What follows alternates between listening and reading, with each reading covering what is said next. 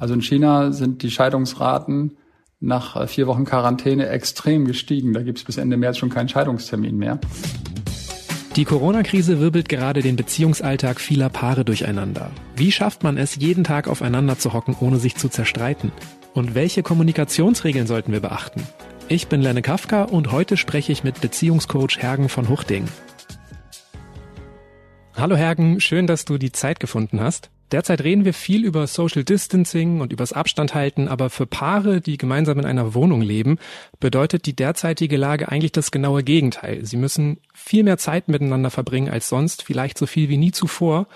Wird die Corona-Pandemie jetzt dafür sorgen, dass Beziehungen, die vielleicht schon ohnehin ein Verfallsdatum hatten, jetzt auseinandergehen? Hallo Lenne. Ja, das kann durchaus sein. Und ich wette, auch einige Paare können dieses schöne geflügelte Wort Krise als Chance gar nicht mehr so richtig hören. Aber äh, auf der anderen Seite, wenn die Paare mal kurz zurückgucken würden, als sie sich kennengelernt haben, war bestimmt auch der größte Wunsch, einmal 14 Tage ganz alleine für uns, ohne Störung, nur wir für uns. Und jetzt haben sie den Salat. Ne? Du bist Beziehungscoach, an dich wenden sich ja auch gerade viele Leute. Was sind gerade so besonders häufige Probleme, die dir begegnen? Aktuell ist die Herausforderung natürlich die, dass ich den Problemen, die ich sowieso schon lange mit mir rumschleppe, nicht mehr aus dem Weg gehen kann. Normalerweise kann ich das verdrängen oder sagen, ich habe keine Zeit oder ist nicht so wichtig. Jetzt habe ich aber meinen Partner 24 Stunden am Tag direkt vor mir. Und wenn dann ganz akute Probleme auftreten, wie in einem Fall, den ich gerade habe, wo eine Dame sagt, leider hat mein Mann gerade meine Affäre herausgefunden und jetzt sitzen wir beide und hocken aufeinander und wissen nicht, wie wir damit umgehen sollen, dann wird's schwierig und eng. Worauf kommt es denn jetzt für Paare besonders an? Äh, ich habe jetzt die große Chance, wenn ich bei dem Wort Chance mal bleiben darf, äh, zu schauen, mit wem ich denn tatsächlich zusammen bin. Und dafür brauche ich allerdings, wenn ich gezwungenermaßen auf engem Raum auch eingefärcht bin, ein paar Regeln. Das heißt, ich muss Struktur und Regeln in den Paaralltag bringen. Was für Regeln sind das? Das eine ist, dass es einfach okay sein muss, dass jeder auch Zeit für sich haben darf, ohne großartig beantragen oder sich entschuldigen zu müssen, sondern am besten man macht ein kleines Symbol oder ein Codewort aus und sagt, jetzt brauche ich mal eine Viertelstunde, eine halbe Stunde für mich und dann ist das okay. Dann kann ich entweder rausgehen oder an einem bestimmten Ort in der Wohnung gehen, wo ich für mich bin und meine Ruhe habe. Das ist eine wichtige Regel. Und die andere ist, dass man auch für Gespräche feste Zeiten einteilt. Dass man nicht zu jeder Zeit jeder abkömmlich sein muss, dass man sagt, ja, abends 18 Uhr machen wir zum Beispiel mal eine halbe Stunde reden über uns.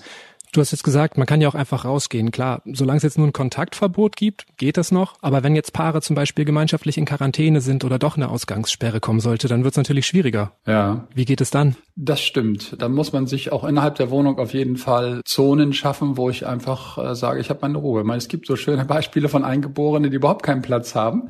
Die drehen sich um auf eine bestimmte Art und Weise und sind nicht mehr da, sind nicht mehr anwesend.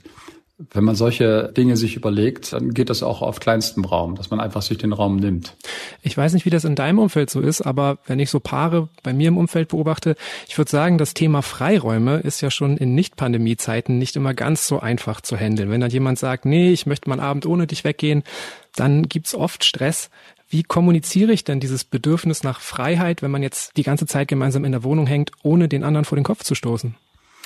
Ja, die Herausforderung ist, dass die meisten, hätte ich fast gesagt, oder zumindest aus meiner Erfahrung, sehr viele Partnerschaften nicht gut aufgestellt sind in dieser Beziehung. Also einfach nicht geübt haben, miteinander zu kommunizieren und sich auszutauschen. Und das soll jetzt so holter die Polter von einem Tag auf den anderen gehen. Da würde ich empfehlen, mit Basics anzufangen. Ganz einfach, dass man sich erstmal äh, zusammensetzt und sich lauter schöne Sachen sagt. Also wirklich die, wie das so schön heißt, die Ressourcen stärkt. Dass man sagt, warum ist es eigentlich schön, mit dir zusammen zu sein? Dann hat man so ein Pool, auf dem man schöpfen kann und auf dem man sich auch berufen kann, wenn es denn enger wird. Und dann gibt es ein paar Regeln, äh, wie man miteinander reden sollte. Also das sind dann quasi einfach die grundlegenden Kommunikationsregeln, die wir auch sonst beachten sollten. Ja, macht auf jeden Fall Sinn. Was schön wäre, wenn wir schon so viel Zeit haben und wir sind ja auch alle online, warum nicht jetzt mal die Chance nutzen und sich aktiv mit Kommunikationsmodellen beschäftigen? Also das Thema Gewalt steht ja auch an jeder Tür. Auch häusliche Gewalt wird zunehmen. Es gibt sowas wie gewaltfreie Kommunikation. Das würde jetzt das Thema sprengen. Aber wenn man sich den Herrn Rosenberg mal anguckt und überlegt sich, wie können wir denn so miteinander reden, dass das Thema Gewalt auch in der Sprache schon nicht vorhanden ist, macht das auf jeden Fall Sinn. Aber deutet das gern mal an, weil es klingt immer so leicht, ne? Grundlegende Kommunikationsregeln. Ich glaube, da hapert's aber in ganz vielen Beziehungen dran. Wie kann denn gewaltfreie Kommunikation in einer Beziehung funktionieren? Ja, ich würde das auch nicht zu sehr romantisieren, dass man sagt, oh, tolle Chance jetzt für die Paare, setzt euch alle zusammen und es wird alles schön. Die einfachste Übung ist, wenn man sich zum Beispiel gegenübersetzt und sagt, ein Partner kriegt jetzt mal 10 Minuten, 15 Minuten Zeit und kann nur über sich erzählen. Also auch wirklich in der Ich-Form, ohne Anklage und über sich. Und was der andere macht, ist nur zuhören und wenn er Lust hat, hinterher Danke zu sagen. Also braucht man diesen Part nicht zu diskutieren, man braucht sich nicht rechtfertigen. Das schult zum einen, dass sich selbst offenbaren, über sich reden und vor allem das andere schult auch, dass man nur zuhört, ohne zu bewerten. Und dann wird irgendwann gewechselt. Das wäre eine gute Übung. Aber immer dieses Offensein, gut kommunizieren, konstruktiv bleiben, das fällt ja in so hitzigen Momenten dann besonders schwer. Wie kann ich mir da vielleicht helfen, dass ich in solchen Situationen auch dabei bleibe? Das ist ja nicht nur eine enge Situation, sondern wir haben dazu noch Angst. Äh, ich weiß nicht, ob ich krank werde, ich weiß nicht, ob ich hinterher noch einen Job habe, was mit meiner Familie ist, wie es weitergehen soll, finanziell wird's eng. Und da würde ich unbedingt empfehlen, sowas wie Stoppworte einzurichten. Das heißt, wenn ich das Gefühl habe, ich bin gerade überfordert oder die Kommunikation geht komplett den Bach runter, überlege ich mir ein nettes Wort wie Britzelflipft, was auch immer das ist. Und dann weiß der andere, ich will dich nicht abwürgen, aber momentan bin ich überfordert. Ich gehe mal kurz auf den Balkon oder aufs Klo und in einer Viertelstunde können wir vielleicht gucken, ob es weitergeht. Du hast jetzt gerade schon die Enge angesprochen, auch Ängste. Was sind denn noch so zusätzliche Herausforderungen, die in dieser Ausnahmesituation die Kommunikation erschweren? Na, die eine Herausforderung ist, es gibt so Statistiken, dass Paare im normalen Alltag sechs Minuten am Tag miteinander reden über persönliche Dinge. Und plötzlich hast du 24 Stunden, wo du nicht über irgendwelche organisatorischen Dinge redest, sondern ich habe die Chance, genau hinzugucken, wen habe ich mir da eigentlich angelacht und mich mit dem auseinanderzusetzen, das ist erstmal neu. Und das würde ich auch wirklich aber auch annehmen und genau mal gucken, wer denn da gegenüber sitzt. Das haben die meisten noch nie gemacht.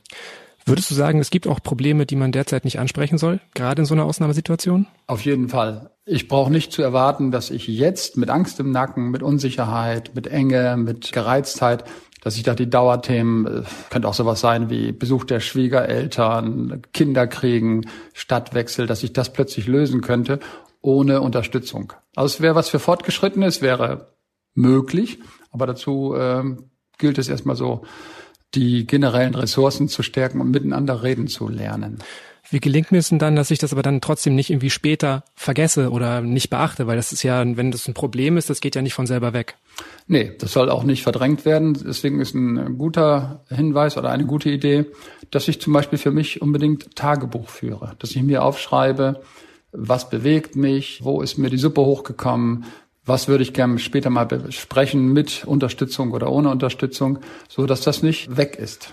Die derzeitige Situation bringt ja aber auch ein ganz neues Gesprächsthema in Partnerschaften, nämlich die Pandemie selbst. Und während das vielleicht vor so war, dass man ähnliche politische Ansichten hatte oder ähnliche ethisch-moralische Ansichten, kann das ja sein, dass man sich beim Umgang mit dem Virus nicht ganz einig ist. Also dass ich zum Beispiel sage, ich finde es total gut, dass es Kontaktverbote, Ausgangssperren gibt und meine Partnerin, mein Partner will sich nicht daran halten oder sieht es kritisch. Wie schaffe ich es denn, da einen Umgang, einen gemeinschaftlichen zu finden? Ja, das ist ein schönes Beispiel, um sich in der Realität und Wahrnehmung zu üben, weil es gibt nicht die Wahrheit. Ich kann jeden Virologen fragen, da gibt es auch immer mindestens drei Meinungen. Und wenn ich jetzt im Netz rumschaue, die haben ja alle ihre Berechtigung, die Meinung. Und dass man lernt, dem anderen einfach seine Meinung zu lassen, ohne zu behaupten, ich hätte jetzt die Wahrheit gepachtet. Das übt in Toleranz. Du hast vorhin etwas schon angesprochen, und zwar die häusliche Gewalt. Und viele Experten waren schon, dass das Potenzial für häusliche Gewalt gerade steigt durch die aufgezwungene Nähe mit vielen zusätzlichen Herausforderungen, Kinderbetreuung im Homeoffice. Was kann denn da helfen, dass die Streitereien erst gar nicht eskalieren? Kann man dem überhaupt irgendwie vorbeugen? Das ist generell ein ganz wichtiges und eigentlich auch finsteres Thema, weil statistisch fast jeden Tag versucht äh, ein Mann eine Frau in Deutschland umzubringen in häuslicher Gewalt. Und was jetzt passiert, ist, dass auch Frauenhäuser befürchten, dass sich viele gar nicht mehr melden, weil da kann man ja auch nicht hin. Das heißt, ich würde auf jeden Fall raten, in der Mehrzahl sind das die Frauen, dass sie sich auch nach außen wenden und per Telefon oder per Skype mit anderen Leuten reden und das thematisieren einfach, dass sie sagen, wenn sie sich bedroht fühlen, äh, sich da aktiv Hilfe suchen. Und ich kann natürlich auf der anderen Seite auch, wenn ich so das Gefühl habe, da ist was im Argen, bei Paaren einfach mal nachfragen. Wie geht's euch denn damit? Fühlt ihr euch bedroht oder wie könnt ihr damit umgehen? Auf jeden Fall nicht totschweigen und unbedingt Alarm schlagen. An wen könnte man sich konkret wenden? Du sagtest gerade, Frauenhäuser sind jetzt wahrscheinlich gerade dicht. Genau, dass man entweder sich an psychosoziale Beratungsstellen wendet, das kann man auch im Netz finden, das kann man auch bei Bekannten machen, dass man wirklich mal die Freunde und die Verwandten raussucht und sich da offenbart. Ich würde mir auf jeden Fall Hilfe suchen und das publik machen. Also in China sind die Scheidungsraten nach vier Wochen Quarantäne extrem gestiegen. Da gibt es bis Ende März schon keinen Scheidungstermin mehr. Lebst du eigentlich gerade in einer Beziehung? Genau, ich lebe mit meiner Frau hier auf dem Lande. Und wie läuft's bei euch? Oh, glänzend. wir sind, wir sind auch kein gutes Beispiel, weil wir sind einfach geübt. Wir machen das ja quasi hauptberuflich und haben uns das auch gut eingeteilt, weil meine Frau arbeitet natürlich momentan auch vom Homeoffice. Wir haben uns Zeiten einfach genommen, wo jeder dran ist. Eben haben wir zusammen draußen im Garten gegessen. Jetzt nach dem nächsten Gespräch gehen wir kurz eine halbe Stunde spazieren, draußen, solange man noch darf.